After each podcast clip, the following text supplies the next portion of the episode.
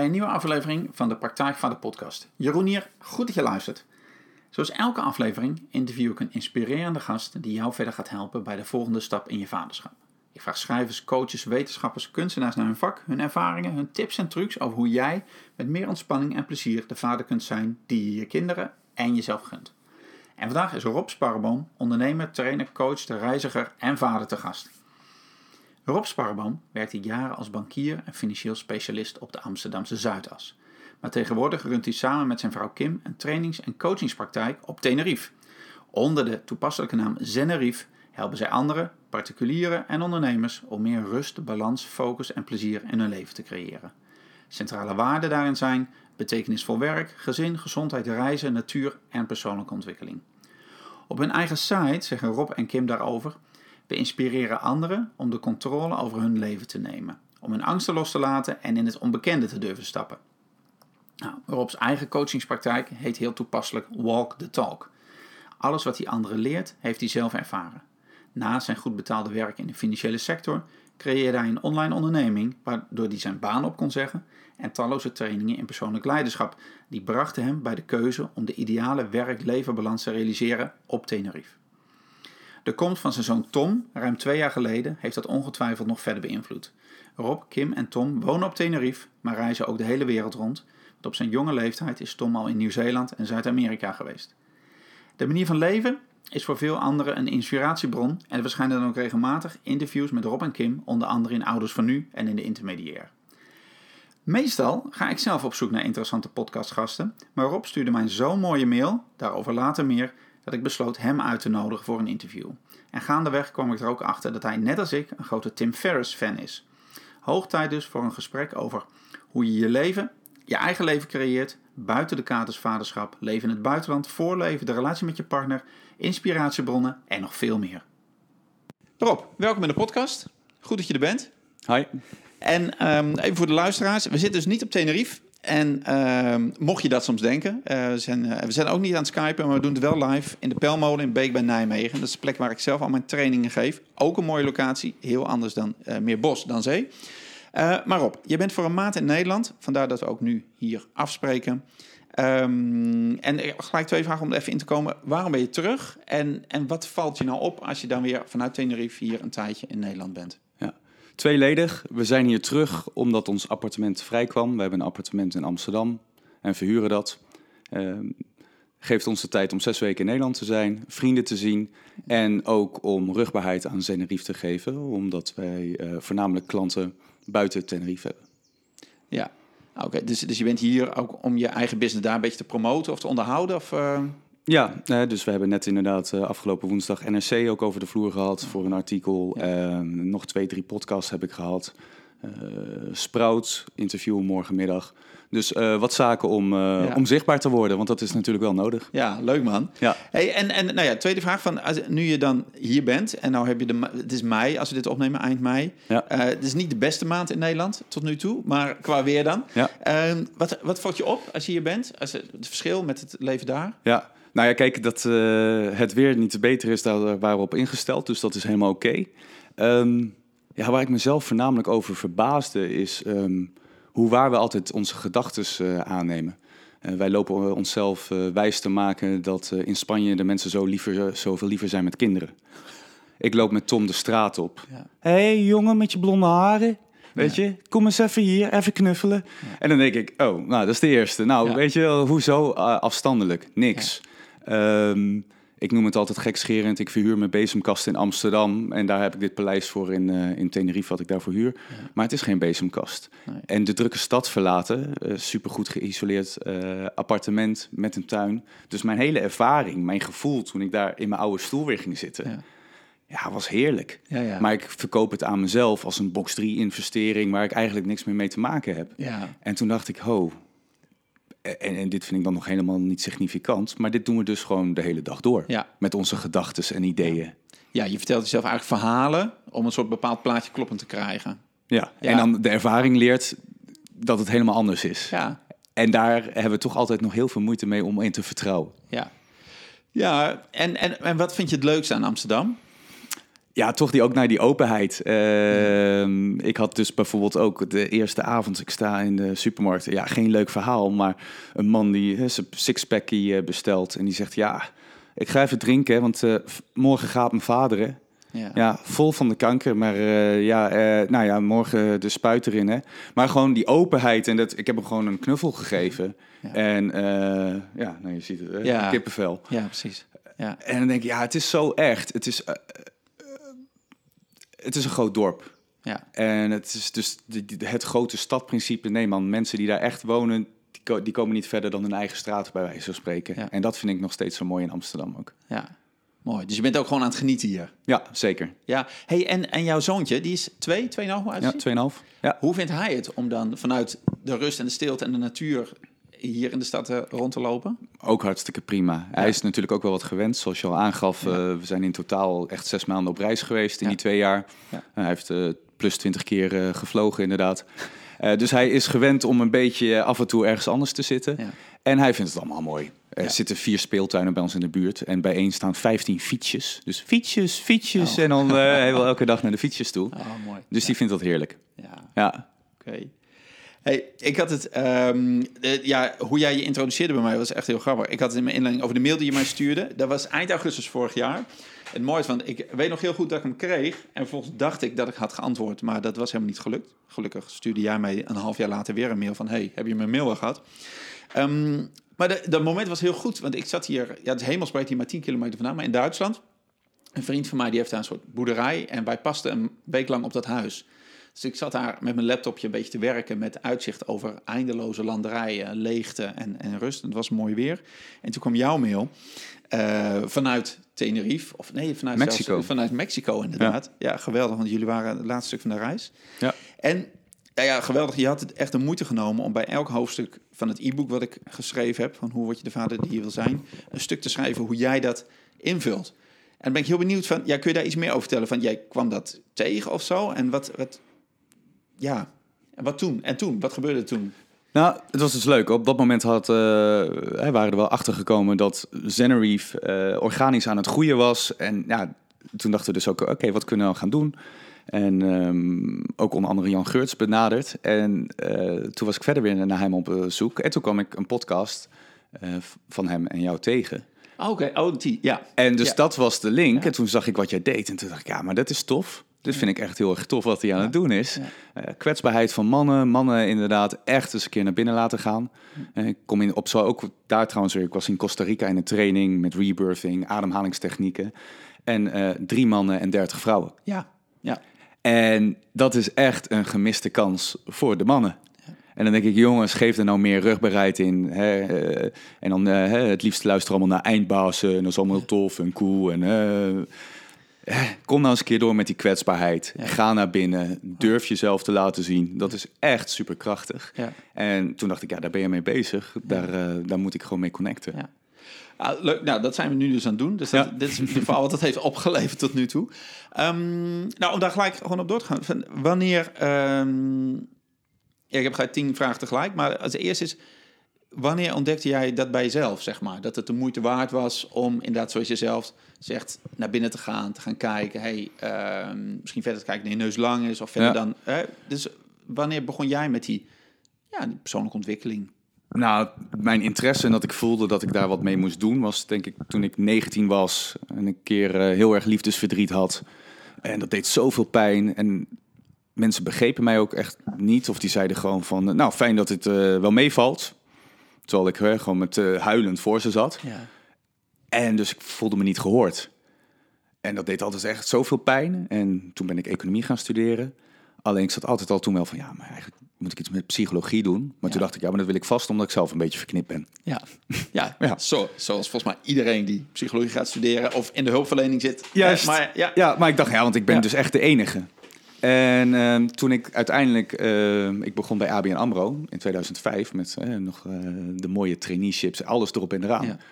En eh, ik vond die, dat traineeship verreweg het mooiste wat ik kreeg. Ja, ja. En ik dacht, wauw, dit is briljant, hè. En ik, nou, ik vond het ook over eh, ademing, want allemaal mensen hadden issues.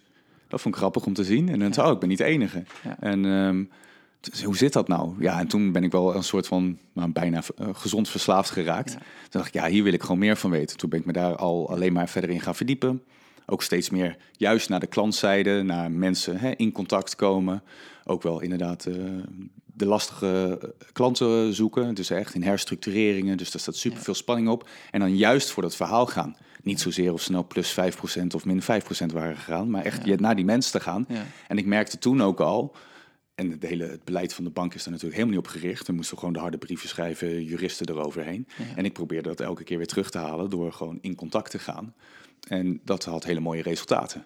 Ja, en hoe reageerden die klanten dan daarop? Want die waren dat misschien ook niet gewend of die verwachten dat niet. Of ja, hoe Ja. was dat? Nou ja, heel verschillend natuurlijk. Eh, maar over het algemeen dus eh, heel fijn, omdat ze eindelijk hun verhaal kwijt konden. Ja, want wat krijg je natuurlijk? Ja, iemand wil bijvoorbeeld het bedrijf niet verkopen. Of een, want, Ja. want papa heeft het allemaal opgericht en eh, papa is nu ziek.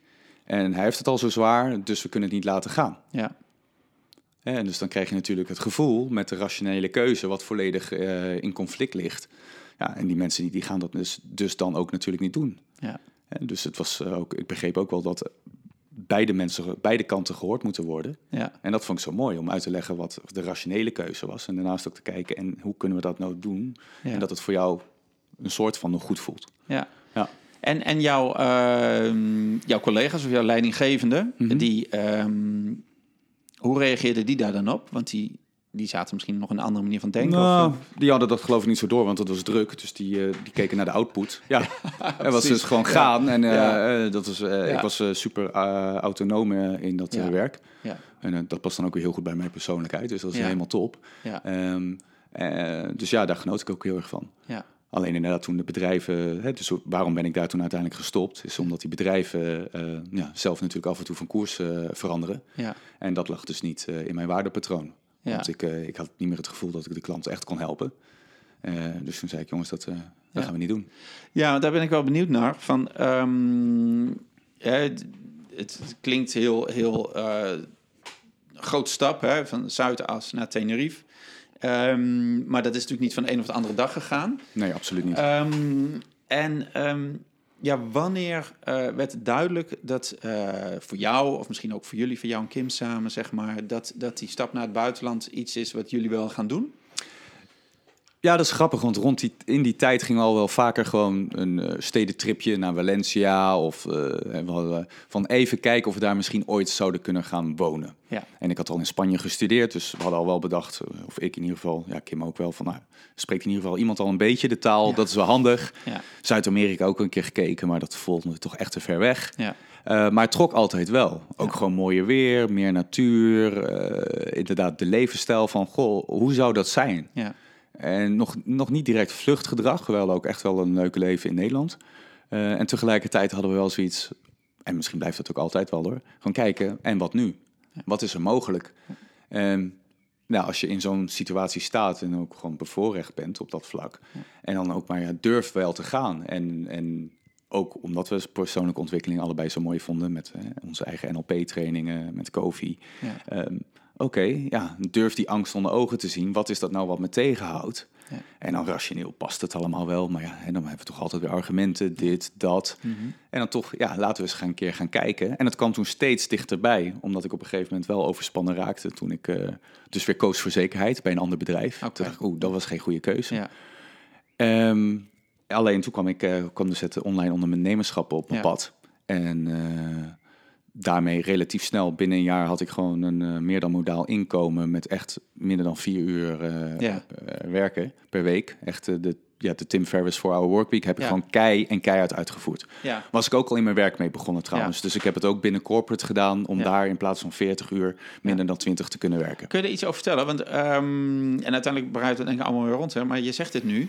En ehm, nou ja, eh, gewoon mensen die mij volgen of die dit vaak luisteren, die hebben de naam Tim Ferriss ook wel vaker voorbij horen komen.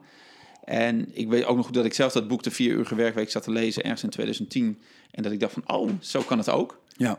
En, en dat dat uiteindelijk mede toe heeft geleid dat ik nu hier zit en dat ik dit nu doe. Ja, Ehm, vet. Ik hoor het vaker. ja, Ja. maar gewoon niet, niet per se alleen die vier uur, maar gewoon het feit Nee. dat je het dus anders kunt doen dan je altijd gedacht hebt eigenlijk. Nee, die titel is eigenlijk helemaal fout. Ja. Ik zeg voor 4 Hour Workweek. eh Tim heeft nooit eh, vier uur per week gewerkt. Nee. En, eh, ehm, en plaats en tijd onafhankelijk werken.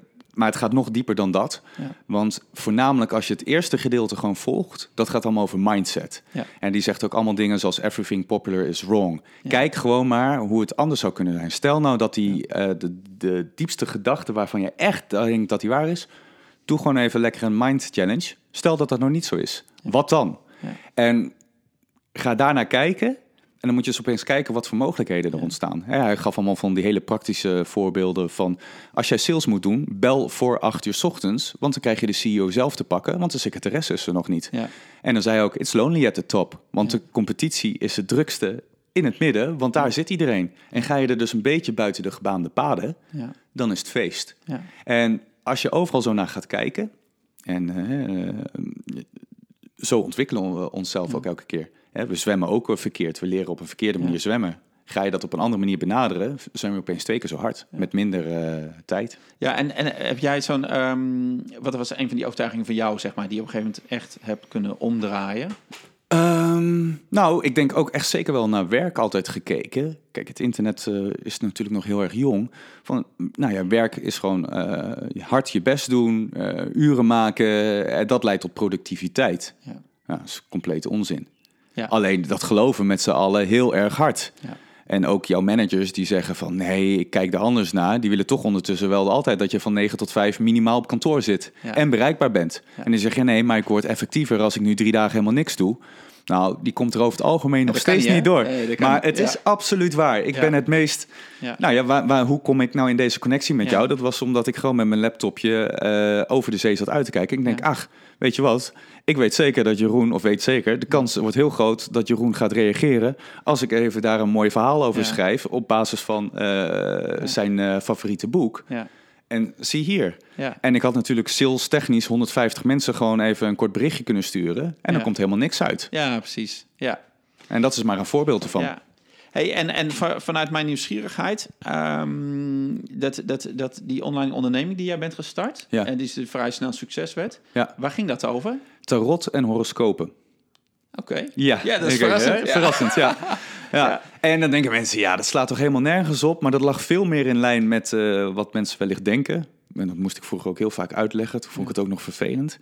Ehm, want veel mensen denken, ja, wat is nou voor onzin? Ik zeg, nou, één, ik ben er niet hele, ik, ik denk niet dat het onzin is. Ik zeg, ik geloof trouwens ook niet dat het deterministisch te voorspellen is. Hè, want de site heet het sterker nog toekomst voorspellen. Ja.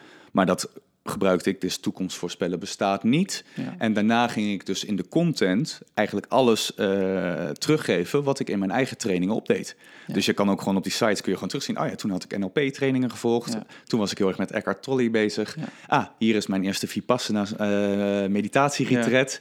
En dat kun je gewoon terugzien. Ja. En daarbij, eh, ja, dus zo ontstond dat. En wat verkocht je dan? Of, heb je nog steeds? Of is, Ja, het bestaat nog steeds. Nee, het was gewoon, eh, dus de grap. Het eh verdienmodel was enkel en alleen advertisements. Dus Google advertenties. Ah, oké. Ja. Alleen ik had gewoon, nou ja, ik vertaalde het naar alle talen. En dit deed ik trouwens samen met mijn partner, mijn zwager, die heel goed in de IT is. Ja. En wij hadden, nou ja, op de hoogtijdagen gemiddeld 15.000 bezoekers per dag. Ja. En 150 op de, eh, op de beste dag ever. Ja. 150.000. Ja. Ja, en dan gaan die 20 cent advertentietjes bij elkaar. eh, Ja. Kom je dus gewoon eh, op een hele prima omzet. Ja. Met alleen wat domeinnaampjes. En Ja. Google deed dus zowel de voorkant, we werden gewoon organisch gevonden. Ja. En aan de achterkant deed Google de rest en kwam het geld binnen. Ja. Mooi man. Mooi dat dat kan. En dat je dus iets hebt gevonden waarbij dat werkt eigenlijk. Ja, Ja. En dat was dus de step Ja, up ja, precies. naar, de, naar, naar het Ja. volgende. Ja, want toen was je, hè, want je, je, je woont toen nog in Amsterdam. Je Ja. was eh, baan. Ehm, je zei net, eh, zat je in een burn-out? Zei dat? Of, was- Nee, nee, dit was daarna. Hè? Dus Ja. dit was mijn eh Ja. safe way, mijn eigen Ja. integratie, reïntegratie. Ja. Ja. precies. Dus dan was je ook meer met die persoonlijke ontwikkeling. En, en wat was dan het moment dat, je, dat je jullie samen zeiden van... En nu gaan we? Nou, eerst ook getest. Dus een mooie reis in Azië, drie maanden lang. En eh, zes weken echt geen internet gehad. En de boel stond nog steeds. Ja. Want op dat moment, geloof me ook, hè, het klinkt nu natuurlijk allemaal geweldig, had ik daar ook wel slapeloze nachten van. Van wat ben ik nou aan het doen? Want geloof dat mijn oude omgeving, toen ze zeiden, dat ik, dat, hè, toen zeiden, oh, wat ben je nu aan het doen? Ik zei online eh, waarzegger. Dat ze eh, eerst heel hard begonnen te lachen. Ja. En daarna, nee, maar het is echt zo. Ja. Dus jij bent gek. Ja. Wat een onzin. En inderdaad, nou ja, dat voelde ik natuurlijk ook wel. En jaren later, dat ze zeiden, oké, dat hadden we nooit verwacht. Ja. Alleen dat voelde ik zo hard om me heen dat het mij heel veel stress veroorzaakte. Ja. Want ja, tot, tot die tijd was ik natuurlijk wel altijd de, het jonge haantje wat gewoon altijd zorgde dat, dat hij won. En Ja. gewoon zorgde dat het die zijn shit regelde. Ja. Ja, dus dat was extreem Ja, maar spannend. ook maar die wereld natuurlijk van die bankwereld waar jij in zat, Ja. ja. is ook per definitie, werkt natuurlijk ook vaak, maar het wel een hele competitieve, mannelijke Ja, wereld. ja. Ehm, was het. oh, ik vertel weer een vraag terwijl de vorige nog niet eens helemaal hebben beantwoord. Maar ehm, hoe was het voor jou omdat. ehm, kon je daar afstand van nemen? Of, of zeer, ja, hoe was dat? Ja, jawel. Kijk, en de grap is ook wel, als ik, ik zeg wel, ze lachten erom. En tegelijkertijd, doordat ik die online waarzegging altijd had, kwam het heel snel op, eh, ja, op dat thema. En dan kregen mensen, ja, nee, dat vind ik echt onzin. Maar ja, eh, ja toen was ik een keer bij een, eh, eh, een noem het maar, een, een ziener of dit of dat. Toen dacht ik, hé, maar net zei je nog dat je het onzin vond. Dit is interessant. Ja, maar dat was toen mijn vader was toen overleden, wilde ik toch wat weten. Ja. Dus toen hè, wat kaartjes gelegd. Ja. Toen dacht ik, hé, dit is interessant. Dus er ligt gewoon een enorm taboe op, maar mensen zijn wel geïnteresseerd. Ik ben toen ook met en- energiehealing gaan werken. En uiteindelijk best wel wat ex-collega's gehad die langskwamen en zeiden... oh, ik wil toch een keer proberen. Ja, want ik heb ook iets in die wat helemaal lekker zit. Ja, dus doe maar. Hè? Maar niet, niet zeggen dat ik eh, bij je geweest ben. Ehm, en dat is wel grappig. Ja. En ik kon daar natuurlijk twee dingen gewoon heel mooi bij elkaar brengen. Wel gewoon mijn business eh, sense. Dus eh, bedrijfje runnen, Mhm. Ja. zeg maar. Bedrijfje spelen. Plus dan veel meer die spirituele, persoonlijke ontwikkeling stuk erbij. Waarvan ik ook echt dacht van, nee, dit is wel tof. Want ik ben helemaal volgepropt met al die trainingen. En dat vinden we maar normaal. En zo'n traineeship, dat is zo'n ton en dat gaat hard. En waarschijnlijk zitten heel veel mensen ergens in Mexico, Indonesië, eh, een beetje te googelen naar, eh, naar, naar antwoorden. En die hebben helemaal geen toegang tot die kennis. Dus als ik die kennis verweef in mijn antwoorden, in mijn horoscopen, in die tarot, dan hebben die mensen er ook wat aan. Ja. En gratis. En als ze dan nog een keer op zo'n advertentietje klikken, ja, dan verdien ik mijn brood. Ja, Dus dat was best wel leuk. Ja. Dat is grappig. Het is ook een soort ontdekken en spelen, zeg maar. Ja, absoluut. Ja. Want dan gaat dus de Ja. nieuwe wereld open. Ja. En ik wist ook niet dat die zo mega groot was. Maar dat is gewoon Ja. miljardenindustrie natuurlijk. Wist ik veel. Nee, en daar surfde jij een beetje mee mee. Ja. Hey, maar toen, toen kwam toch het moment dat jullie naar Tenerife zijn gegaan. Je nog- eh, de ene dag zat je in Amsterdam, uiteindelijk ben je verhuisd. En ja, je zei net van, oh, we zijn getest in, in Azië, een reis gemaakt en zo van alles geprobeerd. En toen? En toen moest mijn vriendin eh, zeg maar nog, eh, ja, wat ga jij daar dan doen? Ja, dan hoef jij alleen nog maar zeg maar op afstand te kunnen werken. Ja, Oké, hoe gaan we dat dan doen? En toen heeft ze bij haar eh, werkgever destijds gezegd: Ik ga echt over vijf maanden naar Tenerife. En ik wil echt op afstand voor jullie wat gaan doen. ja, Ja, dat kan niet. Ja, maar ik ga echt weg. Oh. En ik denk dat dit, dit en dit wellicht zou kunnen. Waarom zullen we het niet proberen? Nou, en dat ging natuurlijk hartstikke goed. ja. Dus de eerste twee jaar eh, heeft ze volgens mij alleen maar nog voor de oude werkgever daar gezeten. Terwijl gewoon op Tenerife Ja. en gewoon Met thuis Skype. werken. Ja, Dingen, Ja. één project, super gefocust, Ja. eh, veel beter. ja. ja. Hey, en, en ehm, maar jullie vonden op een gegeven moment, hè, nog steeds van, jullie vonden een huis of zo. Dat, toen ben je- heb je dat gekocht? Of? Nee, nee, we zijn gewoon eh, op de Bonnefoy die kant op gegaan. Oké, Eén maand ja. Airbnb en dan gewoon zien eh, wat er eh, op ons pad kwam. Ja, oké. Met de wetenschap dat Ja. Tenerife wel gewoon stukken goedkoper is dan, dan hier. Ja, En we hadden ons appartement dus in, of hebben en hadden in Amsterdam verhuurd. ja, En ja, tegenwoordig betaalt dus ook die huuropbrengst ons huis volledig daar. Dus wij wonen daar gratis. ja. Dus het is ook, ook slim omgaan met, met wa- wat je hebt. Grappig, is echt creatief. Ja. Creatief omgaan. Want dat is natuurlijk denk ik ook wel een vraag die jij vaak krijgt. Van ja, van mensen, ik zou dat ook wel willen, maar ik heb dat geld helemaal niet of zo. Bijvoorbeeld. Ja, Ehm, daar komen we straks nog op terug. Ehm, ehm, vanaf de buitenkant gezien ehm, hè, lijkt jouw leven een ideaal plaatje. Hè? Je had eerst een goede betaalde baan, Ja. onder- onderneming daarnaast, financiën voor elkaar, nou, leuke relatie, leuke vrouw die ook nog met je mee wil naar, naar Tenerife. Ja, ook, je verhuist naar een prachtig eiland. ook nog een prachtig zoontje. Ja, ja, nog, nog een kind. Tom, die wordt geboren op het strand bijna. Hè? Nou ja, je reist. En ben ik benieuwd, is er ook wel iets wat, wat, wat niet is gelukt? Of is er ook wel eens iets wat, eh, wat je, als je nu, nu je hier zit, zeg maar, wat je denkt, oh, dat had ik anders willen doen? Of zou ik anders moeten Ja, pakken? natuurlijk. Er zijn heel veel dingen niet gelukt. Eh, als in binnen die onderneming. eh, ik heb 25 talen opgericht en 10 bleven haken. En Ja. 30 nieuwe modules uitgebracht, waarvan uiteindelijk 20 het ook niet waren. Ja. Ehm, ja, maar het totaalprojectje vind ik dan nog steeds geslaagd. ja, precies. Ja. En het is denk ik ook de kunst, ook bij persoonlijk leiderschap, waar je het ook heeft, van als we maar altijd je leermoment, of, of, of eh, sometimes you win, sometimes you learn. Ja. En dat probeer ik mezelf heel erg voor te houden, van oké, dit, is, dit is gewoon nu ronduit soms gewoon K. ja. Echt K. En ik heb ook echt wel op dat prachtige eiland gewoon eh, paniekaanvallen gehad s'nachts. Dat ik, oh, dit is echt, oh, wat ben ik aan het doen? Dit is echt heel dom, dit gaat niet goed. ja. Eh, Heb je een voorbeeld van? van als je, waar, daar- waar denk je dan aan? Ehm, nou ja, ik zal nog concreter en eerlijker nu dichtbij halen. Eh, als we het toch over kwetsbaarheid eh, hebben, wat mannen eh, echt, echt meer moeten gaan doen. Ja. Is dat ik heerlijk nu een Zenerife enorm aan het bouwen ben. Dat komt ook omdat mijn online businesses binnen één jaar met meer dan 90% naar beneden zijn geklapt. Oké. En dus eigenlijk, nou noem het even grofweg, 5000 euro per maand naar 500. Ja. Ehm, en ondertussen had ik natuurlijk al wel weer een reis geboekt die toch uiteindelijk dan best wel duur is. En toen dacht ik, oeh. Ja. En ik heb dus een eh, behoorlijk diep angstpatroon eh, van ehm, alles kan kapot gaan.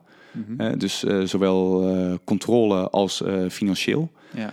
En nou, omdat ik toch lekker bezig was, denk ik, ja, maar dit is enthousiasme. Maar ik had hem niet helemaal door dat ik mijn grens overging. En dat er eigenlijk ook een stukje angstgedrevenheid achter kwam te zitten. Ja.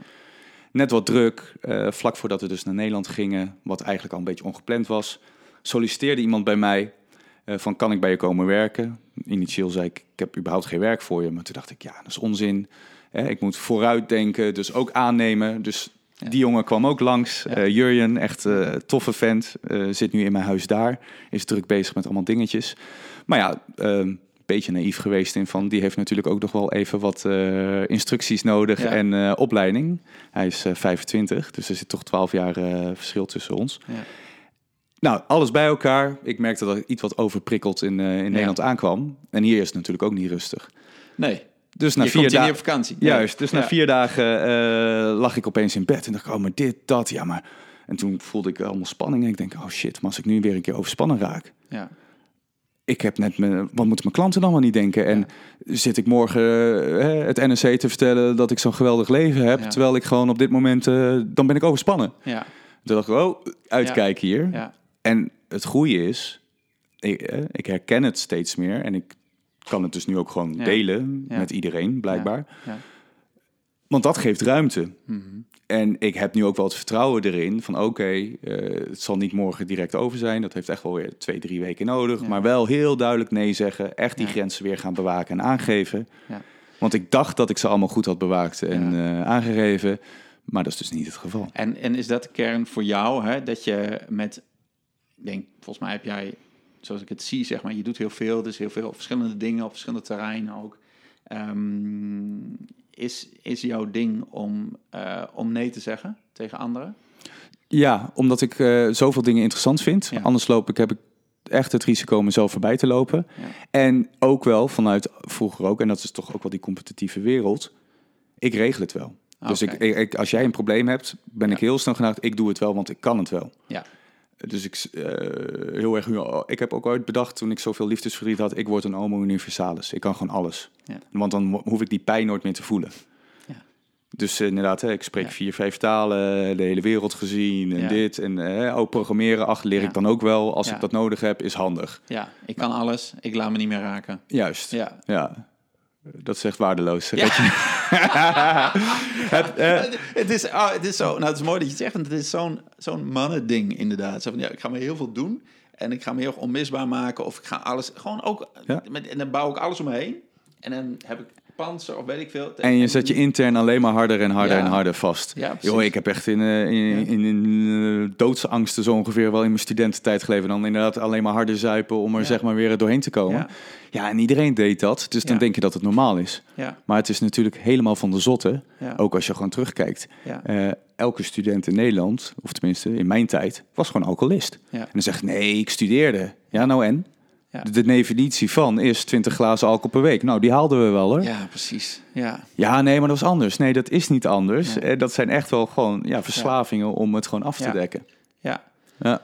Ja, hey, en ik ben heel benieuwd. ehm, jij werkt veel samen met je, met je vrouw, met je partner Kim. Ja. Ehm, dat doe ik ook. Dus, en, en nou ja, weet je, zeg wel eens, over de kinderen gaan we het ook nog wel hebben. Maar zeg wel eens, de kinderen zijn je grootste spiegel. Maar je relatie is ook een plek waar van alles zichtbaar wordt. Ja. Hoe, ehm, hoe doe je dit stuk in de relatie met haar, zeg maar? Hè? Van die van, je zegt, nou, pff, Ja. ik, ik lig s'nachts wakker, ik krijg het allemaal niet voor elkaar. Ik heb het gevoel dat ik alle ballen omhoog moet houden of alle schotels omhoog. Hoe doe je dat samen dan? Nou ja, dat, dat, vanochtend hadden we daar dus ook nog wel even een, eh, een, een clinch over. Zeg, ja, je bent prikkelbaar. Ik zeg, ja, dat weet je al lang.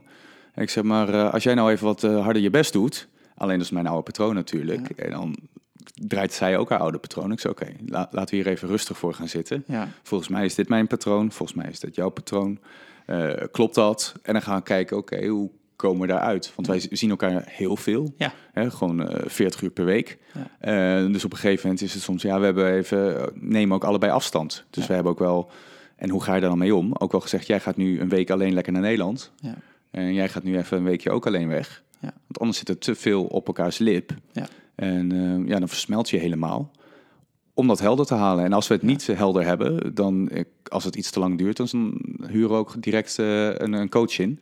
En dan zetten we gewoon Skype erbij. Ja. allebei achter de Skype met een relatiecoach. Ja. Die gewoon inderdaad even gewoon meekijkt. En zegt, oh, wacht even. Oké, hier begint jullie patroon. Nou, dankjewel. Schrijven weer mee. En dan hebben we huiswerk. Ja. En dan gaan we aan de slag. Ja, mooi.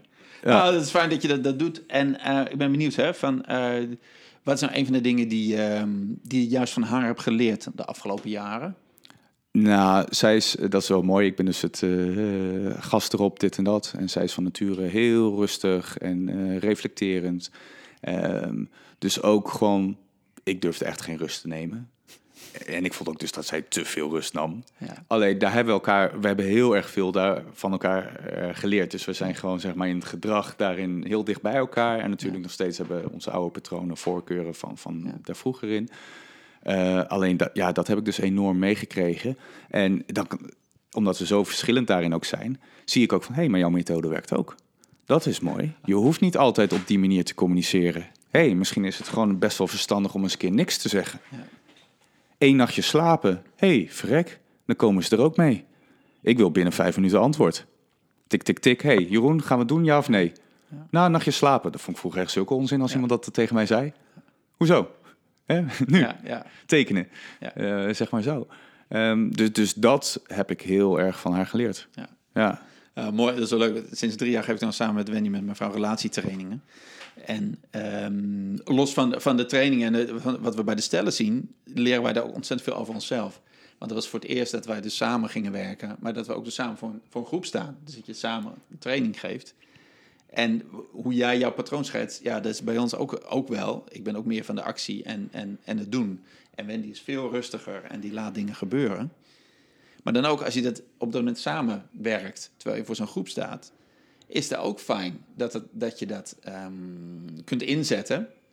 Dat kunnen we nu inzetten. In het begin Ja, was dat precies, veel ja. meer zoeken. Ja. Dat ik dacht van, ja, ga je nou wat zeggen? En zij had af en toe gezegd, ja, hou jij je mond nou eens even. Anders kom ik er niet tussen. Ja, Ja. precies. Dus, dus dat Heb ik nog nooit gehoord. Nee, Nee? Ja, precies. En het grappige is dat we dus dat je dus dat van mensen ook terug horen van ehm, dan stellen die een aantal keer bij ons zijn geweest van ja, maar ik vind het wel heel fijn dat die rust bij Wendy's is. En iemand anders zegt ja, maar jij bent veel meer van het doen en daar ga ik heel erg op aan. Het is wel mooi dat je elkaar daarin aanvult. Maar dat vraagt dus ook even gewoon achteroverleunen en, en, en dat jij haar wat meer ruimte geeft. Doordat zij, hè, dan kan zij wat meer komen. Dan kun jij ook wat meer Ja. tot rust komen. Mooi. Ja, en dan inderdaad nu ook in het vragen, joh, kun, je alsjeblieft, soms heb ik ook gezegd, stap jij dan alsjeblieft in de ring. Ja. Neem ook je plek, want Ja. dat vind ik eigenlijk heel fijn. Ja. Want ik, ik, ja, het is bij mij ook maar aangeleerd gedrag dat ik denk Ja. dat ik anders niet gezien word. Ja. Hè, dat is gewoon een schil om erkenning, dat ik weer eh, op de Ja. bühne sta. Ja. Dus als jij nou gewoon even voorop stapt, dat, eh, dan hoef ik even niet. Ja, dat is fijn. En dat is lekker. Ja, dat is fijn, hè? Ja, ken je dat ook? Ja, Ja, ik zie jouw tuurlijk, ogen ook nee, helemaal... eh, jammer dat hier geen video is. Ja, nee, ik maar- zie jouw ogen echt helemaal zo... Oh ja, dat is zo lekker. Nou, ik heb een keer echt dat ik ook dat wij in een training iets met een stel eh, aan het uitwerken waren. Dus voor de groep ook nog. Dus iedereen stond te kijken en zij wilden wel iets uitwerken. Gewoon een soort stukje relatiepatroon van hun. Mhm. En dat ik echt zoiets had, ja, wat ik ook zeg en wat ik ook, het komt niet aan bij die twee, zeg maar. Dus ik denk, nou, ja, en Wendy die, die zegt iets tegen haar. Nou, en die vrouw die herkent het gelijk allemaal.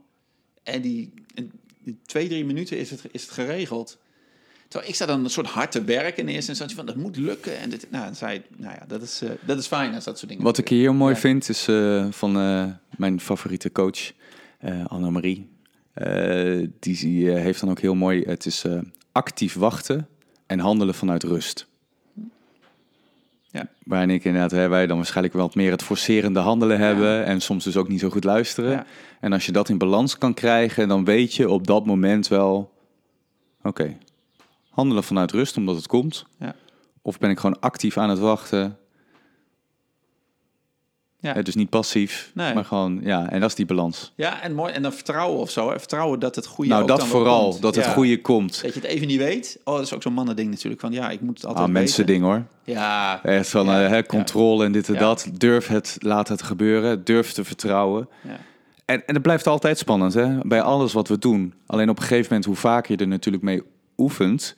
en merkt van, ja, ik had wel honderdduizend scenario's bedacht, maar eh, het scenario wat nu is uitgekomen is toch anders. Ja. Dat je denkt, nou je weet het niet helemaal, dus het is een soort van estimated guess. En als je daarna ja, niet gelijk jezelf hè, in levensgevaar brengt, nou, ja. kleine stap, probeer het. Ja, en dat is het leven, geloof ik. Je gaat niet zomaar dood. Dat, hè, dat idee van je gaat. Dat hoop je dan maar. Ja, dat hoop je dan maar met heel veel. En als dat wel zo is, dan, dan doe je er ook niks aan. Ja. hey, en, en toen waren jullie een tijdje op Tenerife. Mm -hmm. uh, deed je van alles. Maar toen op een gegeven moment ontstond het idee om, om ook ja, mensen bij jullie uit te nodigen. Of om die trainingen te geven die, over die work-life balance. Ja, uh, nou, dat is dus echt helemaal organisch uh, gegroeid. Dat is heel ja. grappig. Ik was dus al uh, echt uh, superveel trainingen en coaching aan het doen, opleidingen, gewoon omdat ik dat leuk vind. Ja. En uh, Kim, die, die was mijn testcase en die deed gewoon gezellig mee. En voedingscoach ook geworden. En dan stonden wij weer samen gezond te koken. Ja. Heel bewust gekozen voor Tom. En nou ja, de, oh ja, dat zeggen we in Nederland altijd de puffcursus, hè? zo fout. Hele goede cursussen, puur al als je iets van ademhaling wil weten. Dus ik ging natuurlijk mee, want ik denk, ja, interessant en meekijken. En toen zag ik ook al, door wat wij allemaal hadden gedaan qua meditatie, dat Kim gewoon heel goed in die ademhaling al was. Mm -hmm. En wij gingen gewoon zeggen, oh, dat wordt een makkelijke bevalling, die niet, zus ja. en zo. En het klopt ja. allemaal, hè. Ja. Um, maar dat is even afwijking, want je vroeg, hoe, hoe is dat gekomen? We hadden natuurlijk, uh, ja, als je op Tenerife gaat wonen, dan uh, zijn er zat mensen die gezellig hun vakantie komen vieren. precies. Dus we hadden ongeveer, uh, denk ik, 20 weken per jaar uh, bezoek. En dat de, jullie plek daarvoor was, was, kon dat hebben? Of? Nou, we zijn op een gegeven moment toen we ook verhuisden, toen Tom kwam, hebben we gezorgd dat er een gastenverblijf bij was, okay, uh, om maar genoeg ja. ruimte te hebben. Ja. Keuken die erin zit wordt nooit gebruikt, want mensen zitten gewoon altijd uh, dus bij ons. Dus ja. het is super mooi. En toen kregen we elke keer terug, ja, dit is super inspirerend, mooie gesprekken. En we merkten ook dat mensen gewoon, dat, ja, nadat ze weg waren, ook echt wel bepaalde stappen gingen maken. Ja. Omdat ze aan het denken waren gezet. Dus, en we hadden de blog, dat was gewoon onze persoonlijke blog, zenerief.com hadden we al. En er stonden ja. al lekker 30 blogs op. En toen dachten we, joh, maar waarom gaan we de Zenerief Experience niet aanbieden? Dat mensen ja. gewoon een week met ons mee kunnen leven. Ja. Blijkbaar is het heel speciaal, want iedereen zegt dat. En uh, nou, dat hebben we toen eigenlijk gewoon online gezet. En uh, omdat ik toen iemand uh, een coaching had aangeboden. En ik hoorde het zo, ik zei, joh, is dit misschien wat voor jou? En die zegt gelijk ja. Nou, dat was een week nadat hij online stond. Ja.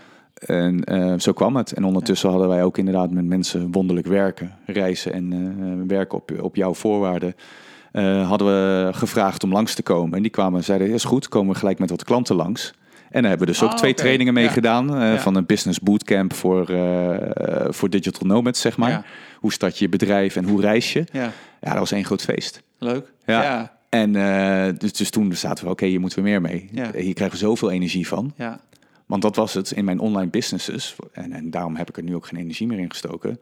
Ja, die verbinding, connectie, ja. dat, dat hebben we zo nodig. Ja. En tegenwoordig wil iedereen een online course en, en automated income. Nou, ik heb het gehad. Het is geweldig als randvoorwaarde. Ja.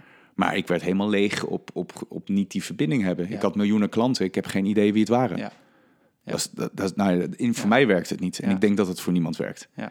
Dus het gaat weer om die verbinding. Ja, en het gauw is dat dit dus, dit vind ik wel interessant, omdat um, ook vanuit, als je vanuit het, het hele ondernemen denkt van, ah, maar je moet iets hebben en dan moet je dan zo opzetten en dan moet je zoveel klanten of zoveel volgers en dan zoveel klanten. Dat is, dat is ook heel hard werken. Dan moet je het bedenken, je moet structuren, hè, zoals jij Mm. online, je moet structuren bedenken, je moet allemaal. En dit ontstaat als het ware vanzelf. Ja. Dus zo voelt het, zo klinkt het. Ja, nou ja, ik bedoel, we moeten er nog steeds af en toe wel voor werken. Maar Ja. inderdaad, waarom ik dus nu een beetje Ja. overprikkeld was, omdat ik dus, eh, ik zei net, handelen vanuit rust. Toen op een gegeven moment, ja, maar nu moet het echt wel even extra dat gas opengedraaid. Ja, Ehm, en nog steeds denk ik wel dat het op dat moment even moest. Want toen had ik ook gelijk in één keer eh, het aantal klanten wat ik wilde hebben.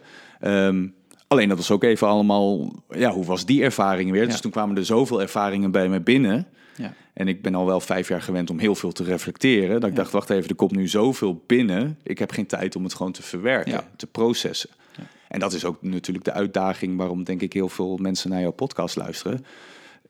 Druk, dit, dat, 25 punten, ballen hoog houden. En dan ook nog even tijd hebben om eh, bij jezelf te gaan kijken wat er allemaal gebeurt.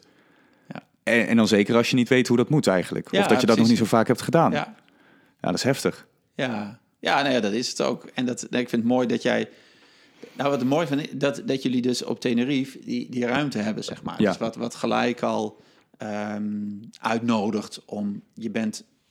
Kijk, het is altijd goed om even uit je dagelijkse omgeving te stappen. Mhm. En dat kan op hele verschillende manieren. En daar hoef je misschien niet per se voor naar Tenerife. Maar je bent wel echt uit je dagelijkse omgeving. Ja, en dat maakt wel veel uit. eiland ook nog. Dus, Ja, ja. en de grap is ook wel de kracht van dit concept is... Wij wonen en leven daar ook echt. Dus het is niet een of ander retreat met alleen maar detox en yoga. Dat, is- Nee. dat kan ook heel fijn zijn. Ja. Alleen dan ben je er echt uit. En nou ja, wat mij betreft is dat niet realistisch. Ja. Maar je ziet ons gewoon wel echt volle aandacht hebben. Wij eten drie keer per dag helemaal hè, met z'n drieën. Ontbijt niet altijd helemaal trouwens. Afhankelijk van hoe laat Tom wakker wordt. Ja. Maar, en alleen wel heel duidelijk vier uur werken, soms misschien wat meer, maar dat gewoon heel duidelijk bewaken en daar gewoon heel bewust elke keer keuzes in maken. Alleen dan zie je dus dat het allemaal kan ontstaan. Dus mensen ervaren dat en dan denken ze, oh, maar dat kan ik thuis tot op zekere hoogte ook. Ja.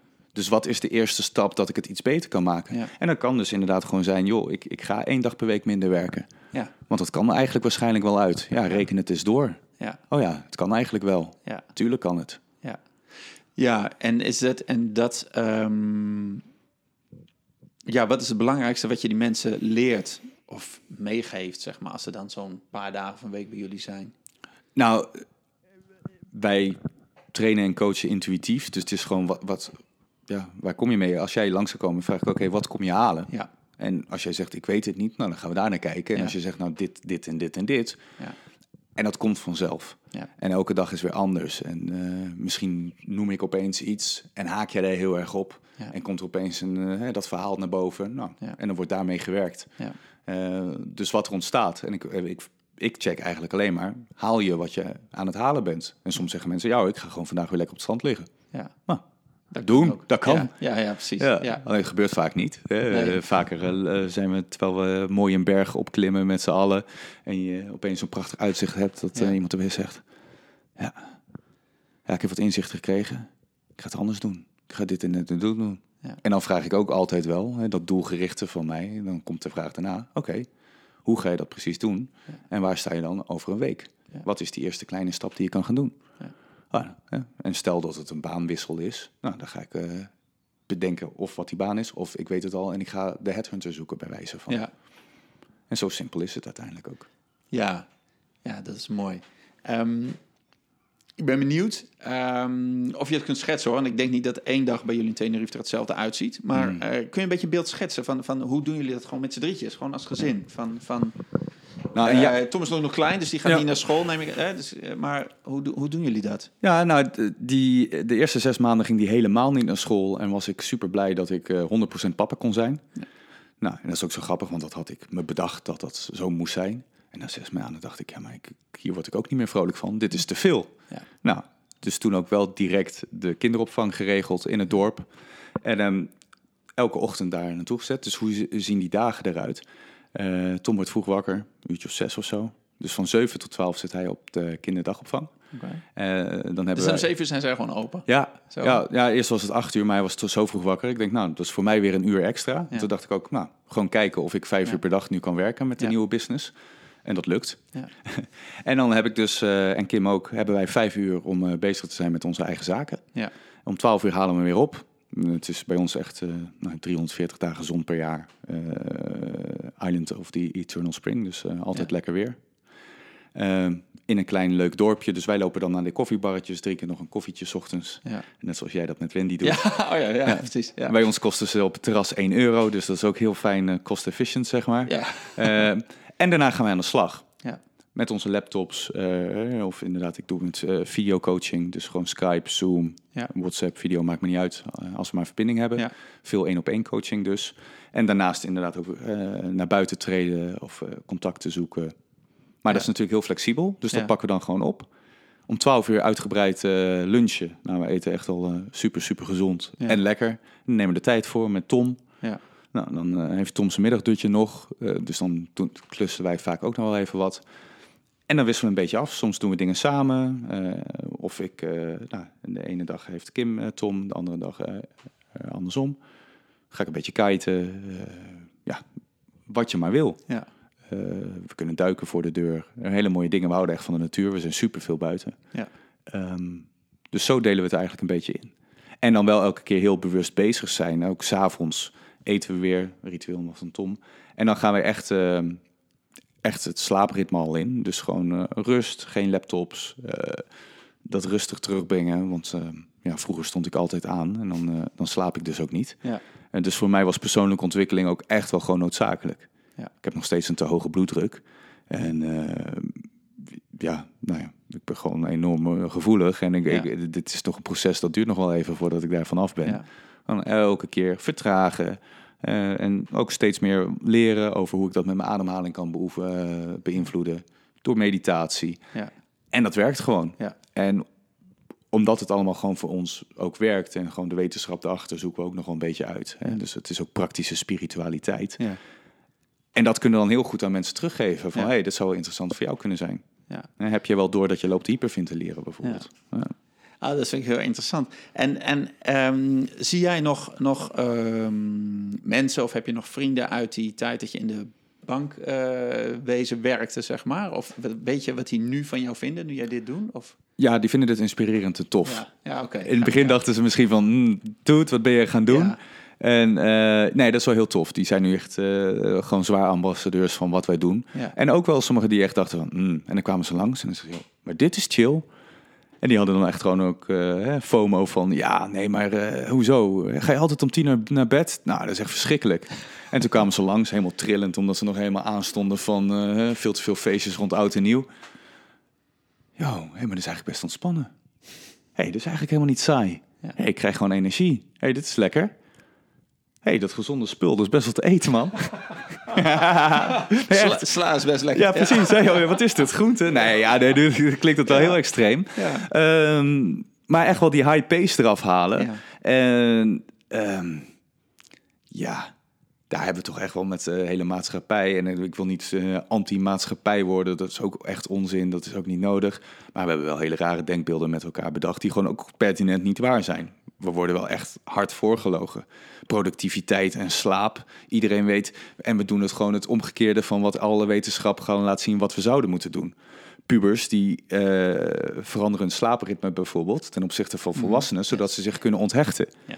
En daardoor gaan ze dus twee uur later dan bij naar bed. En willen ze ook langer doorslapen in de ochtend. Ja. En wat doen wij? We schoppen ze er om zeven uur uit, zetten ze op een school en zeggen dan dat ze lui zijn. Ja. Insane. Ja. Laat ze drie uur langer slapen en dan hebben ze in de helft van de tijd precies hetzelfde binnen. Ja, geweldig hè. Volgens mij was het, was het Mark Miras die ik die een tijdje terug geïnterviewd. Die Ja. zei dat er was één, eh, volgens mij een gebied of een gemeente of een soort regio in Engeland, die hadden dat inderdaad uitgeprobeerd. Ja, Dat ze kinderen of de pubers gewoon later naar school Ja. gingen. En dat de resultaten gewoon omhoog klopt. gingen. 20 procent. Ja, Ja. dat onderzoek heb ik ook gezien. Ja, geweldig. Briljant. Maar ja, en ik heb twee pubers in huis, of drie eigenlijk. En ehm, dat zou ik ze gunnen. Oh, als mensen trouwens dit slapen interessant vinden, Why We Sleep van Stephen Walker. Super goede onderzoeker. En dus die relateert het aan de gezondheidszorg. Ja. Waar natuurlijk ook in ziekenhuizen we in het licht liggen te slapen met piepende apparaten. En dat je dus vroeg wakker wordt gemaakt om te eten. Nou, dat is alles behalve herstellend voor je lichaam. Ja, Ja, nou allemaal dat soort dingen. ja en Ja. eten er nog bij ook. Ja, precies. Why We Sleep. Oh, dat is goed. Het boek vaker voorbij horen komen tijd. Dus daar zal ik een linkje zetten. Ja. Hey, ehm, sinds 2,5 jaar ben jij vader. Ehm, ik ben benieuwd wat eh, dat gedaan heeft met jou. Ja, überhaupt hoe je in het leven stond, zeg maar. Maar Mhm. wat had het nog, die bewustheid, wat heeft daarmee gedaan? Heeft het verdiept, veranderd? Van... Ja, nou, het was geweldig, want eh, ja, een enorm verrijking van je leven. En ook trouwens, ik dacht van nou, ik kan het zeker wel aan, ehm, maar ook zo vaak zo heftig. Maar zeker in het begin vond ik het heerlijk en ook inderdaad gewoon oké, gewoon teruggeven. Gewoon oké, eh, aandacht en liefde. Hè, wat Jan Geurts heel erg in zijn eh, opvoedboek eh, destijds ook schreef. En van het boeddhistische, eh, Tibetaanse boeddhisme. Dacht ik ook liefde en aandacht, dat heeft je kind nodig. En dat heb ik alleen maar getracht te doen tot nu. En nu af en toe moet je ook wel grenzen aan gaan geven. Maar tot die tijd echt alleen maar die ruimte geven. En dan zie je echt wel, en dat kregen we dus ook terug van onze omgeving, van jee, maar wat een chill mannetje. Ik denk, ja, dat, dat kan dan geen toeval zijn. Hè, als hij helemaal wild was, ging ik gewoon inderdaad op mijn ademhaling alleen maar rela- chillen en legde ik hem op mijn borst. En meer dan dat niet. En ik had er ook alle tijd voor. En ik heb er 100% tijd voor gemaakt. Dus dan krijg je denk ik ook een hele, of denk ik, dan krijg je een hele goede hechting. En dat vond ik heel erg mooi om te zien. En nu merk ik al inderdaad gewoon ook, als je gewoon kijkt hoe hij leert, zo leren we dus als mensen. Het is allemaal modellering wat we doen. Ja. En ehm, dus vanuit dat vind ik het ook super interessant om naar te kijken. En ik begrijp ook heel goed hoe heftig het kan zijn. Want zelfs met al die ruimte die ik heb, van hè, ik hoefde niet meer aan mijn werken, dan sliep ik langer door, hè, we konden bij Tourboot wisselen. Ja. Het kan gewoon heel erg heftig zijn. Ja. En dan hadden wij geen huilbaby, absoluut niet.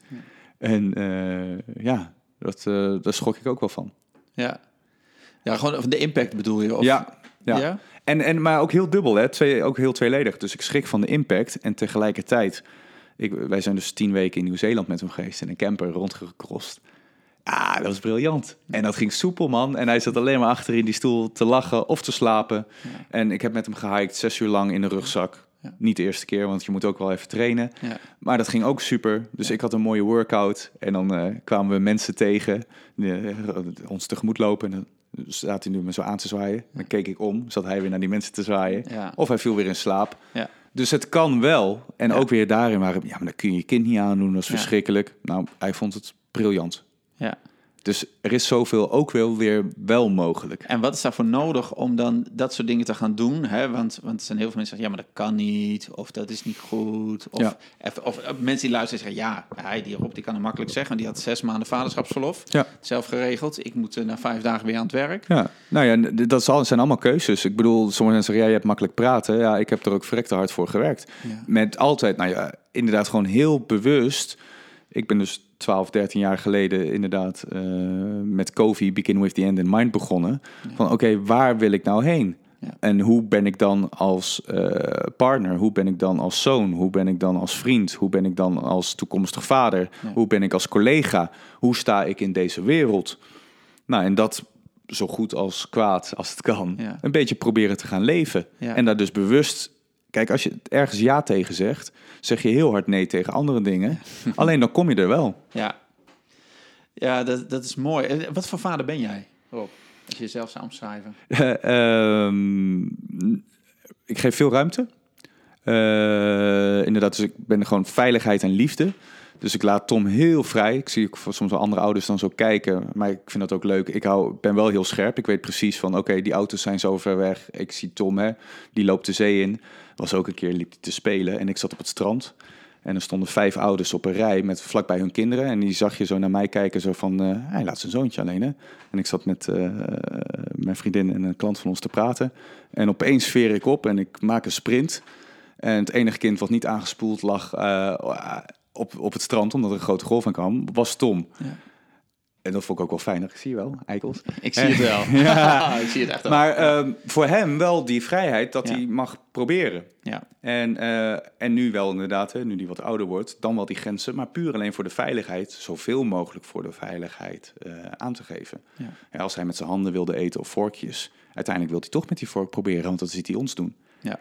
Dus ehm, veel vrijheid.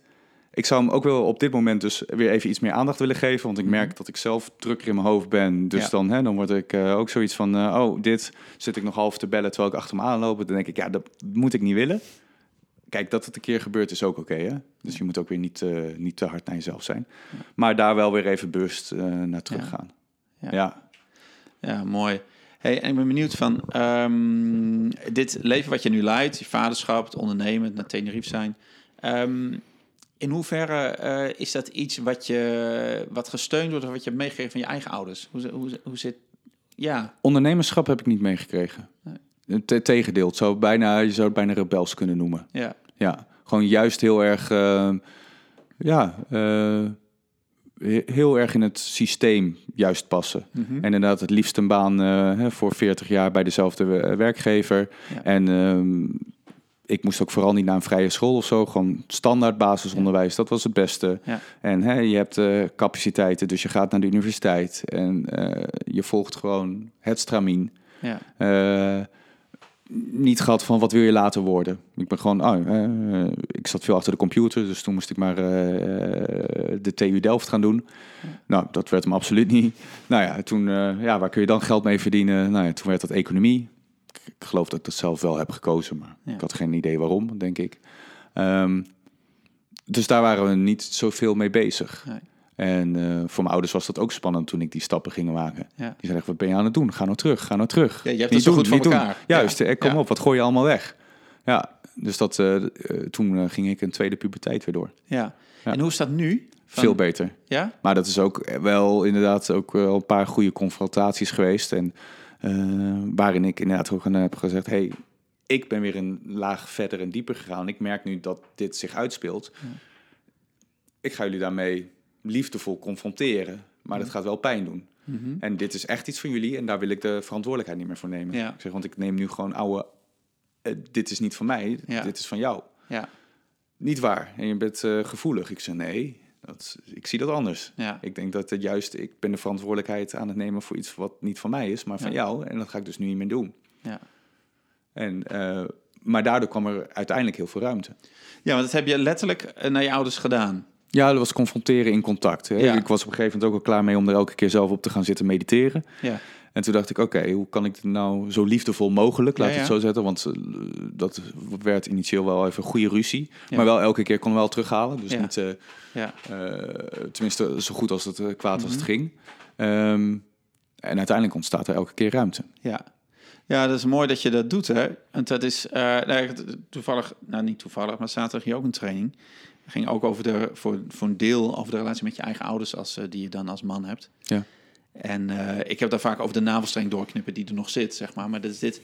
En eh dit is altijd een soort, soort fijne lijn, ehm, vind ik, of ervaar ik zelf, van, van wat geef je wel terug aan je ouders, hè? Mhm. Dus wat, wat, of kun je dat inderdaad gewoon voor jezelf snappen, dat, dat daar iets doorgeknipt moet worden?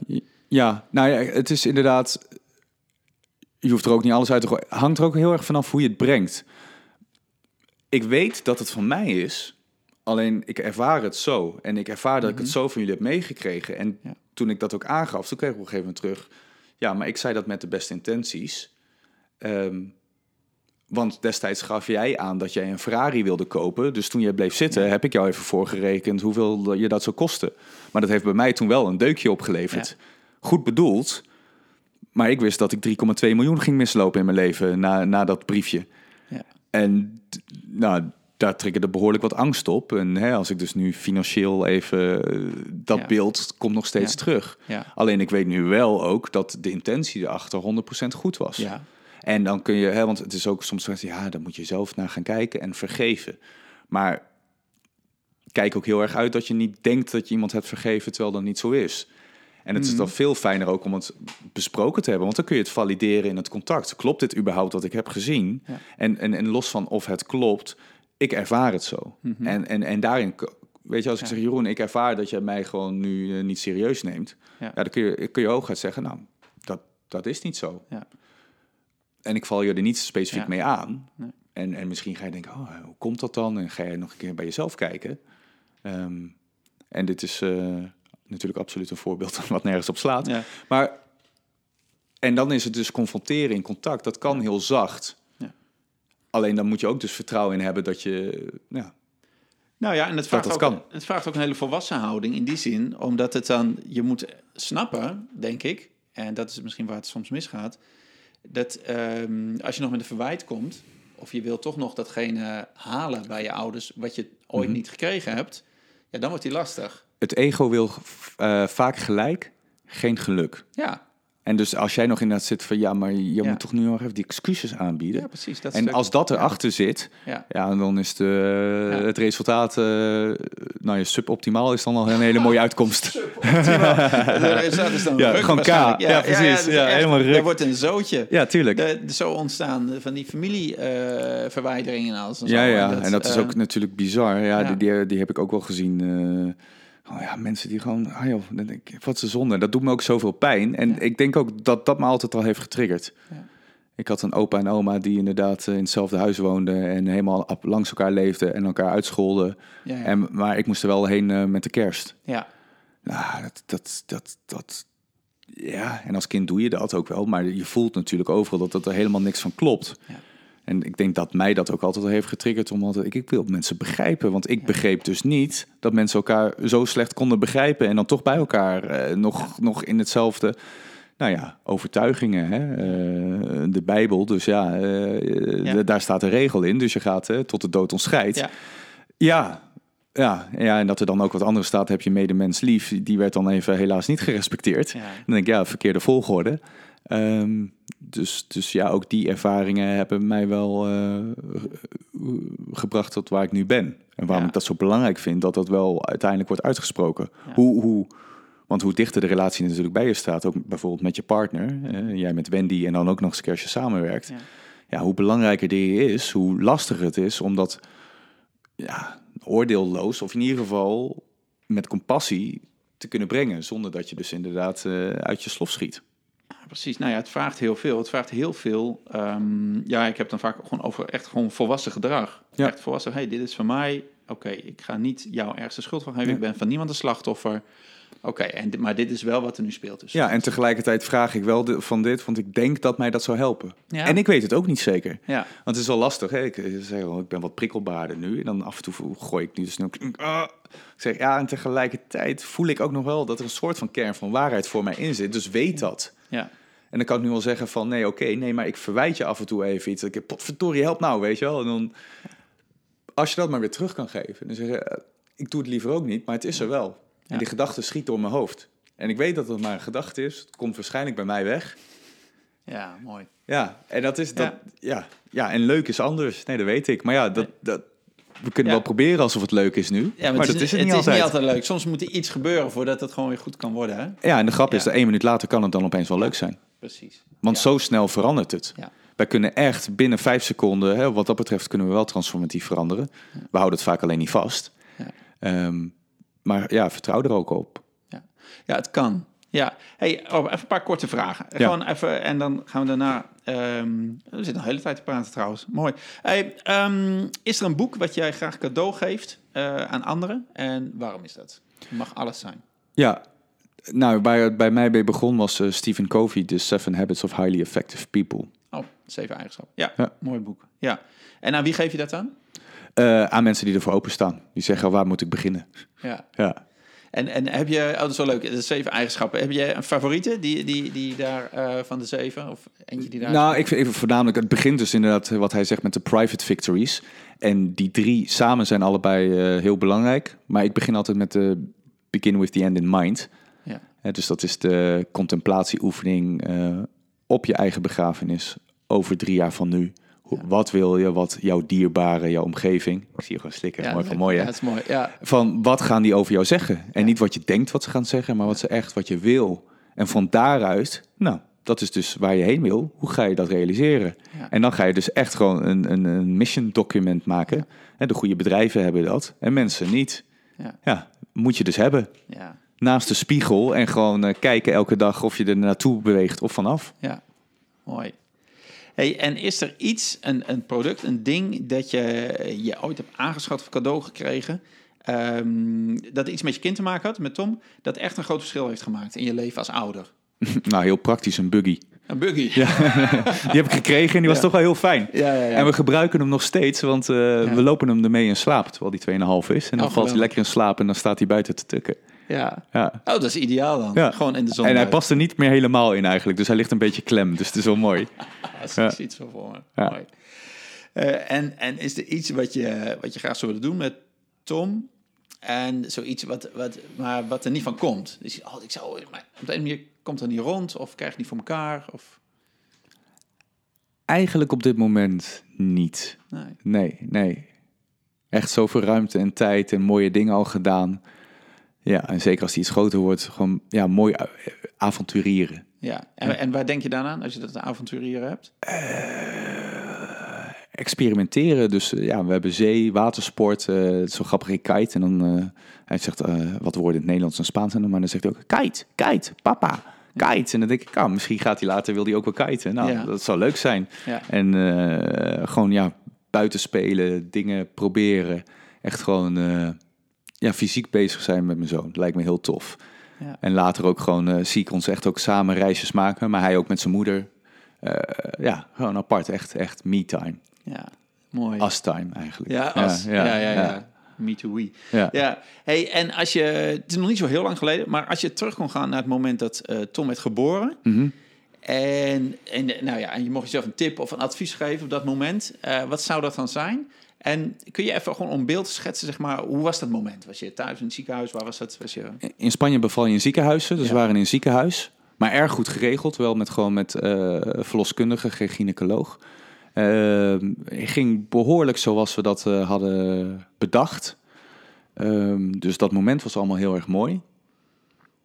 Ehm, had ik dat nu... Wat had ik anders gedaan? Ja, wat zou je jezelf voor advies willen geven? Je had je Tom voor het eerst in je armen en... Ja, heel weinig. Ik, dat ging echt zoals ik had verwacht. Eh, ik vond het prachtig. En ik genoot er gewoon volop van. En ik vond het ook super spannend. En tegelijkertijd dacht ik, ja, maar dit is ook mooi. En eh, ik was eigenlijk... eh, thuiszorg heb je daar, of thuiszorg. ehm, Kraamzorg. kraamzorg heb Ja. je er niet. Dus we hadden dat eerst bijna laten invliegen. Want iedereen in Nederland zei, ja, maar hoe ga je dat dan doen? Dus ik zat lekker YouTube-filmpjes te kijken over hoe je luiers verschoonde. En ik ben daar vol mee aan de slag gegaan. Ja. En dat vond ik super tof. Ja. Want ja, toen dacht ik ook, wat is dit? Dit is natuurlijk ook weer collectieve onzin. In Nederland eh, is een van de weinige landen die dat heeft. En we denken dus dat we niet zonder kunnen. Onzin. Ja, precies. Ja. Ja, en en, en ja. na een week moesten wij naar, of naar, Tom was drie weken oud, toen zat hij al in het vliegtuig. Want eh, we hadden een paspoort nodig. en dat moesten we in Madrid gaan ophalen. Want anders was het niet op tijd eh, klaar om drie maanden later eh, zeg maar te gebruiken. Ja. En toen dachten we al even van, holy shit. Eh, hoe gaan we dat doen? En dat ging geweldig. Ja? In de winter, Tom zo in de draagzak, zijn we Ja. nog lekker door Madrid gaan, gaan slenteren daarna. En was geweldig. En daarna gaf dat zoveel ruimte, want opeens was die verkramping er vanaf. Zo van, oh, ik ga wel met Tom. Oh, ik verschoon hem al achter in de auto. Oh, blablabla. hè. En dat eh, gaf zoveel ruimte.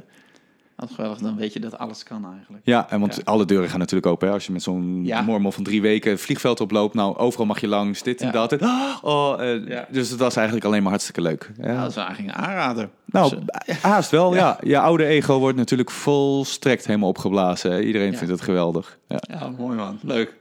Oh dat is mooi. Eh, je zegt nou, het vliegveld. Eh, Jullie reizen veel, en, maar, en op Tenerife We komen hebben heel veel gereisd, ja, Ja. Toch? Ja, Ja. en, eh, Duurzaamheid, hè? Toch een puntje. Ja, Ik laat bossen bijplanten.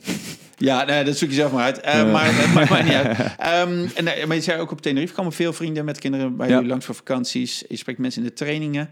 Ehm, wat valt jou gewoon op als je al die mensen die doen, die doen het ouderschap op hun manier, zeg Ja. maar. Vallen je dingen op? Eh, zijn er veel verschillen? Of als je over verschillende stukken in de, in de wereld kijkt waar je geweest bent, zeg maar, wat, wat valt je dan op? Ja, dat eigenlijk alles anders is. En iedereen doet het op zijn eigen manier. En dan zeker ook cultuurtechnisch kan het echt verschillend zijn. Ja. Eh, wat wij heel normaal vinden, vinden ze aan de andere kant van de wereld echt niet normaal. Ja, kun je iets noemen? Ik ben heel Nou, eh, bijvoorbeeld in Costa Rica, dat ik gewoon zei van wat er in Nederland gebeurt, dat hè, met drie maanden gewoon de kinderen naar de opvang gaan en dergelijke. Dan gaat die mond helemaal open. Dat bestaat daar echt bijna niet. Eh, in eh, misschien een grotere stad wel, maar de mensen op het platteland die, eh, die weten daar echt niks van. En dat is dus heel erg. opa's en oma's heel veel bij betrokken. Nu moet ik zeggen dat ik dat in Nederland ook heel veel zie hoor, maar ehm, eh, daar nog veel meer. Ja. Ehm, dus dat zeg maar op het grote gebied. En wat ik wel zie, en iedereen heeft uiteindelijk precies, en dan zeggen ze oost-west, de mensen kijken er anders naar. Nee, iedereen heeft gewoon zijn eh, ego wat speelt en eh, wil het beste met zijn kind. En daarin volg ik dan mijn eigen lijn. eh, zorg gewoon dat je, ja, zorg gewoon, klinkt heel makkelijk. Verkramp zo min mogelijk. Ik geloof, ik had het net over Mark Mires, was hij die zei Ja. van chill, want je hebt het toch niet onder controle. Ja. En dat komt toch wel goed. Ja. Dat is ook zo. Alleen het is zo lastig om dat in het moment te herkennen. Maar laat het vooral los. Want hoe meer jij daar druk op zet en denkt hoe het moet. En inderdaad, dat zie ik soms wel van die ouders van, ja, doe nou niet en wees stil en blijf aan tafel zitten bij echt nog jonge kinderen. Ja. Denk ik, geef even iets meer ruimte. Het Ja. is oké, het komt wel goed. Het Ja. hoeft niet altijd. Ja, mooi. Ja, dat, is- dat is mooi, want dat is ook natuurlijk wat jij een paar keer hebt gezegd, maar dat je zelf een soort overtuiging hebt van hoe het zou moeten Ja, en hoe het ook, wanneer het ook goed is. ja. En als je dan daaraan voldoet, is het goed, maar iemand anders doet het heel anders. En dan denk je, ja, ja die doet het dan fout of zo. Ja. Ik, ik wil even één bij je challenger. Die vond ik zo leuk. Die schoot me deze week eh, te binnen. Ik heb hem nog niet getest. Maar het is natuurlijk soms ook of eh, hè, ouders van... hey, eh, je moet delen, je moet delen. Gelijk naar een kinderen, ze moeten delen. Als ze gewoon op een eigen fietsje zitten. Komt Tom aanlopen, die pakt dat fietsje vast... en dan zeggen ze ook nog tegen het kind, je moet delen. En toen dacht ik, wat ik nou binnenkort ga doen... loop ik naar die ouder en zeg, geef me je autosleutel. en dan zeggen ze, nee. Ja. Zeg maar, je precies. kind moet toch delen? Dat gaat soms ook weer te ver. Dan denk ik, hoezo moet dat kind delen? Ja. Het is zijn speelgoed. Dus geef me jouw speelgoed, wil je auto. Ja. Nee, die is van mij. Oh, wat is het verschil? ja. Ik, ik heb het antwoord ook nog niet, hè, maar ik vind hem Nee, grappig. maar het, nou, het is heel grappig, want dat, dat ze samen delen, samen spelen, ja, weet ik niet. Ja. Ze- Leuke weet- vrouw heb je. eh, zo- Ja, Ja, ze ja, delen. even delen, eh, samen spelen. Ja, Ja. nee, precies. Nee, maar dat is ook zoiets, dat, dat, dat ruimt ook nog, dus dat zit lekker snel in je hoofd. Dan denk ik, ja, wie, wie heeft dat bedacht en wie zegt dat dat moet? En dan verwacht je van je kinderen dat ze op een bepaald manier soort sociaal zijn. Ik zie En- ouders gewoon echt zelf verkrampen van... oh shit, mijn kind eh, duwt een ander kind of pak Ja. wat af. Ik ben een slechte moeder, vader. Ja, Chill. ja, is toch grappig? het gebeurt. Als ze elkaar niet helemaal kapot slaan. Ja. ja, dan grijp je wel in. Ja, daar Ja. hoop ik. Ja, Ja, ja, en, Ja. eh, ja. ja. Ja, mooi. Hey, ehm, ja, dat is eigenlijk al een beetje van, van, daar hadden we het eigenlijk nu al over. Maar ik vraag me vaak van de mensen, ehm, wat is volgens jou de grootste uitdaging waar onze generatie ouders voor staat? Hè? Nu gewoon met alles wat we hebben, of Ja. alles wat we niet hebben, of wat we te doen hebben. Eh, wat hebben we nou te doen als ouders nu? Nou, echt het voorbeeld geven waarvoor jij bang voor bent. En, en, en zorg, geef echt zelf het goede voorbeeld. Want op die manier leren alleen je kinderen. En niet door te zeggen hoe het moet, maar door te doen wat moet. Ik hoor zoveel ouders over inderdaad het onheil van de mobiele telefoons. Nou, doe hem dan zelf weg. Ja. Doe hem dan zelf weg. En, en, en leef, leef voor. Dus als jij echt over het milieu in zit, leef het dan voor. En als jij echt een super milieubewust bent en je ondertussen wel een vierde kind neemt en dit en dat, ja, dat past dus niet. Dus als, ja, sorry, dat is hypocriet. Kijk dan in de spiegel. Er klopt iets niet. En als dat dan ook zo is, wees er dan gewoon open en zeg, nou, dit klopt ook niet. Dus als je scheldt en vloekt, zeg dan tegen je kinderen, oké, dat doe ik ook. Ik zou het liever niet doen, maar ik doe het wel. Ik hoop dat jullie ervan leren dat het beter is om het niet te doen. Ja, nee, maar ja, ja. be- beter dan dat kun je niet doen. Stiekem om het hoekje roken moet ik zo om lachen. Denk ik, kom nou, dat heeft je kind echt wel door. ja. Ja die voelen dat aan natuurlijk. Juist, Dat, dat, dat die, helemaal- voelen dat het niet klopt. Dat het niet authentiek is. Juist. Ja. Hey, en hoe zorg jij ervoor dat jij authentiek bent? Wat, wat, Nou, ik probeer dus dan, eh, dat is leuk, hè, gewoon stressvrij, stressvrij is een slecht woord, Eh, Ja. dat allemaal gewoon gelijkmoedig te zijn, dat ik het aanvoel, dat ik zelfreflectie kan uitoefenen en daarmee gewoon authentiek kan zijn. En dat ziet Tom dan. En dan mag hij daar nog steeds wat van vinden, want ik zeg ook altijd tegen Kim, Zo grappig, we waren kijken wie moet dan voogd worden. En zegt ze, ja, maar die dan. En die is minder avontuurlijk. Ik zie, joh, met onze rare strapatsen. Tom wil gewoon straks een cubicle en 9 tot 5 lekker werken. En die wordt accountant. ik denk niet dat het gaat gebeuren, maar Ja. liefde en aandacht. Ja. En die ruimte. En, en inderdaad voorlezen. Ja. Mooi. Volgens mij eh, eh, is dat een mooie afronding, Rob. Als eh, mensen meer over jou, of over jullie leven, over, over, eh, over jullie, jullie trainingen, Ja. willen weten, waar moeten ze dan kijken? Waar kunnen ze je vinden? www.zenerief.com. Dus dat is Tenerife met een Z van Zen. Ja, nou, dat is eh, veel helderder kan niet volgens mij. Nee, en daar, vandaar vind je ons wel. Kom graag met ons in contact. Ja. We geven ook altijd gratis coaching sessies. Want mensen vragen altijd, ja, hoe werkt het dan? Ik zeg, nou, ervaar het. Ja. En Ja. daarna kun je er gewoon lekker kiezen of het eh, wat is voor jou of niet. Ja. Dat soort dingen. Hartstikke mooi. Dankjewel voor het gesprek. Jij ook bedankt. Zeker. Leuk. Oké, hey, bedankt voor het luisteren. En deze aflevering vind je zoals altijd terug op de website. Dat is www.praktijkvader.nl slash podcast. Maar ook op de alle andere platforms waar je podcast kunt luisteren. Zoals Spotify, Apple Podcasts, Stitcher, andere apps. En dan kun je natuurlijk ook allemaal gewoon luisteren, downloaden, delen. Ehm, en als je die apps allemaal niet hebt, ga dan gewoon naar www.praktijkvader.nl slash podcast. Ook daar kun je hem downloaden om later of gewoon meteen terug te luisteren. Op de website vind je ook alle informatie over de vadertrainingen en de relatietrainingen die ik geef. Ook samen met Wendy, met, met mijn vrouw. En ehm, ik wens je voor nu een goede week. En ehm, tot de volgende podcast. Heb het goed. Voordat je gaat wil ik je graag wijzen op twee belangrijke dingen. Het eerste is het Praktijkvader Podcast Werkboek. Dit fijne mini-werkboek gaat je helpen om alle inspiratie uit de interviews een beetje te onthouden en ook om te zetten in concrete stappen naar de vader die je wilt zijn. Aan de hand van vijf eenvoudige maar belangrijke vragen haal jij de essentie uit elke aflevering en vertaal je die naar acties die het verschil gaan maken in het leven met je kinderen, je partner, je werk en alles wat er nog meer speelt. Je kunt deze handige en printbare PDF eenvoudig downloaden op www.praktijkvader.nl slash podcast. En zo kun je meteen aan de slag met de belangrijkste inzichten uit deze aflevering. Veel succes en veel plezier ermee. Nou, wat ook goed om te weten is dat je vanaf nu ook supporter kunt worden van de Praktijkvader podcast. Want de Praktijkvader podcast is 100% gratis, 100% advertentievrij en dat blijft ook zo. Maar dat betekent niet dat het niks kost om die interviews af te nemen, te bewerken en online te delen. En om investeringen in apparatuur, software, hosting, reiskosten, andere dingen te dekken, zijn bijdragen van luisteraars meer dan welkom. Nou, als jij de Praktijkvader podcast waardeert, kun je nu eenvoudig, eenmalig een donatie doen. En je laat op die manier je waardering blijken voor de inspiratie die je via de podcast krijgt. En je levert een bijdrage aan een uniek platform met waardevolle gesprekken over betrokken, authentiek en buiten de kaders vaderschap. Je helpt mij om de kwaliteit van de podcast te verhogen en de inspirerende interviews te verspreiden naar nog meer vaders. Nou, op www.praktijkvader.nl slash podcast kun je eenvoudig je donatie van 10, 25, 50 euro doen. Of je bepaalt natuurlijk gewoon zelf de hoogte van je donatie, want dat kan natuurlijk ook. Nou, alvast ontzettend bedankt en heb het goed. En ik zie je, ik hoor je bij de volgende podcast. Oké, doeg!